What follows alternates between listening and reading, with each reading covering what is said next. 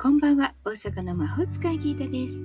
聞いてくれているあなたのためだけに今日もタロットでのポジティブメッセージをお伝えしていきます。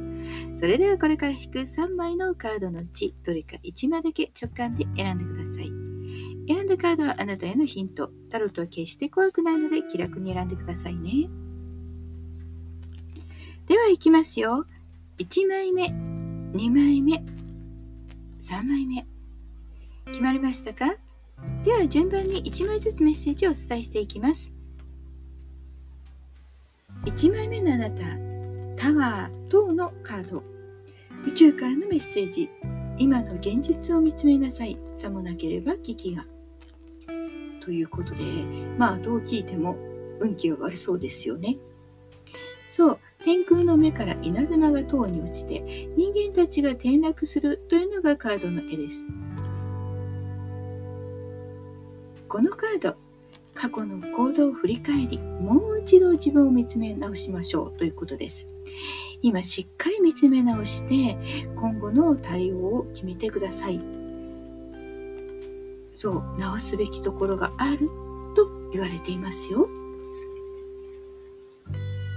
2枚目です。2枚目はソードのナイト宇宙からのメッセージ。直感力とアイデアそしてしっかりした論理で行動する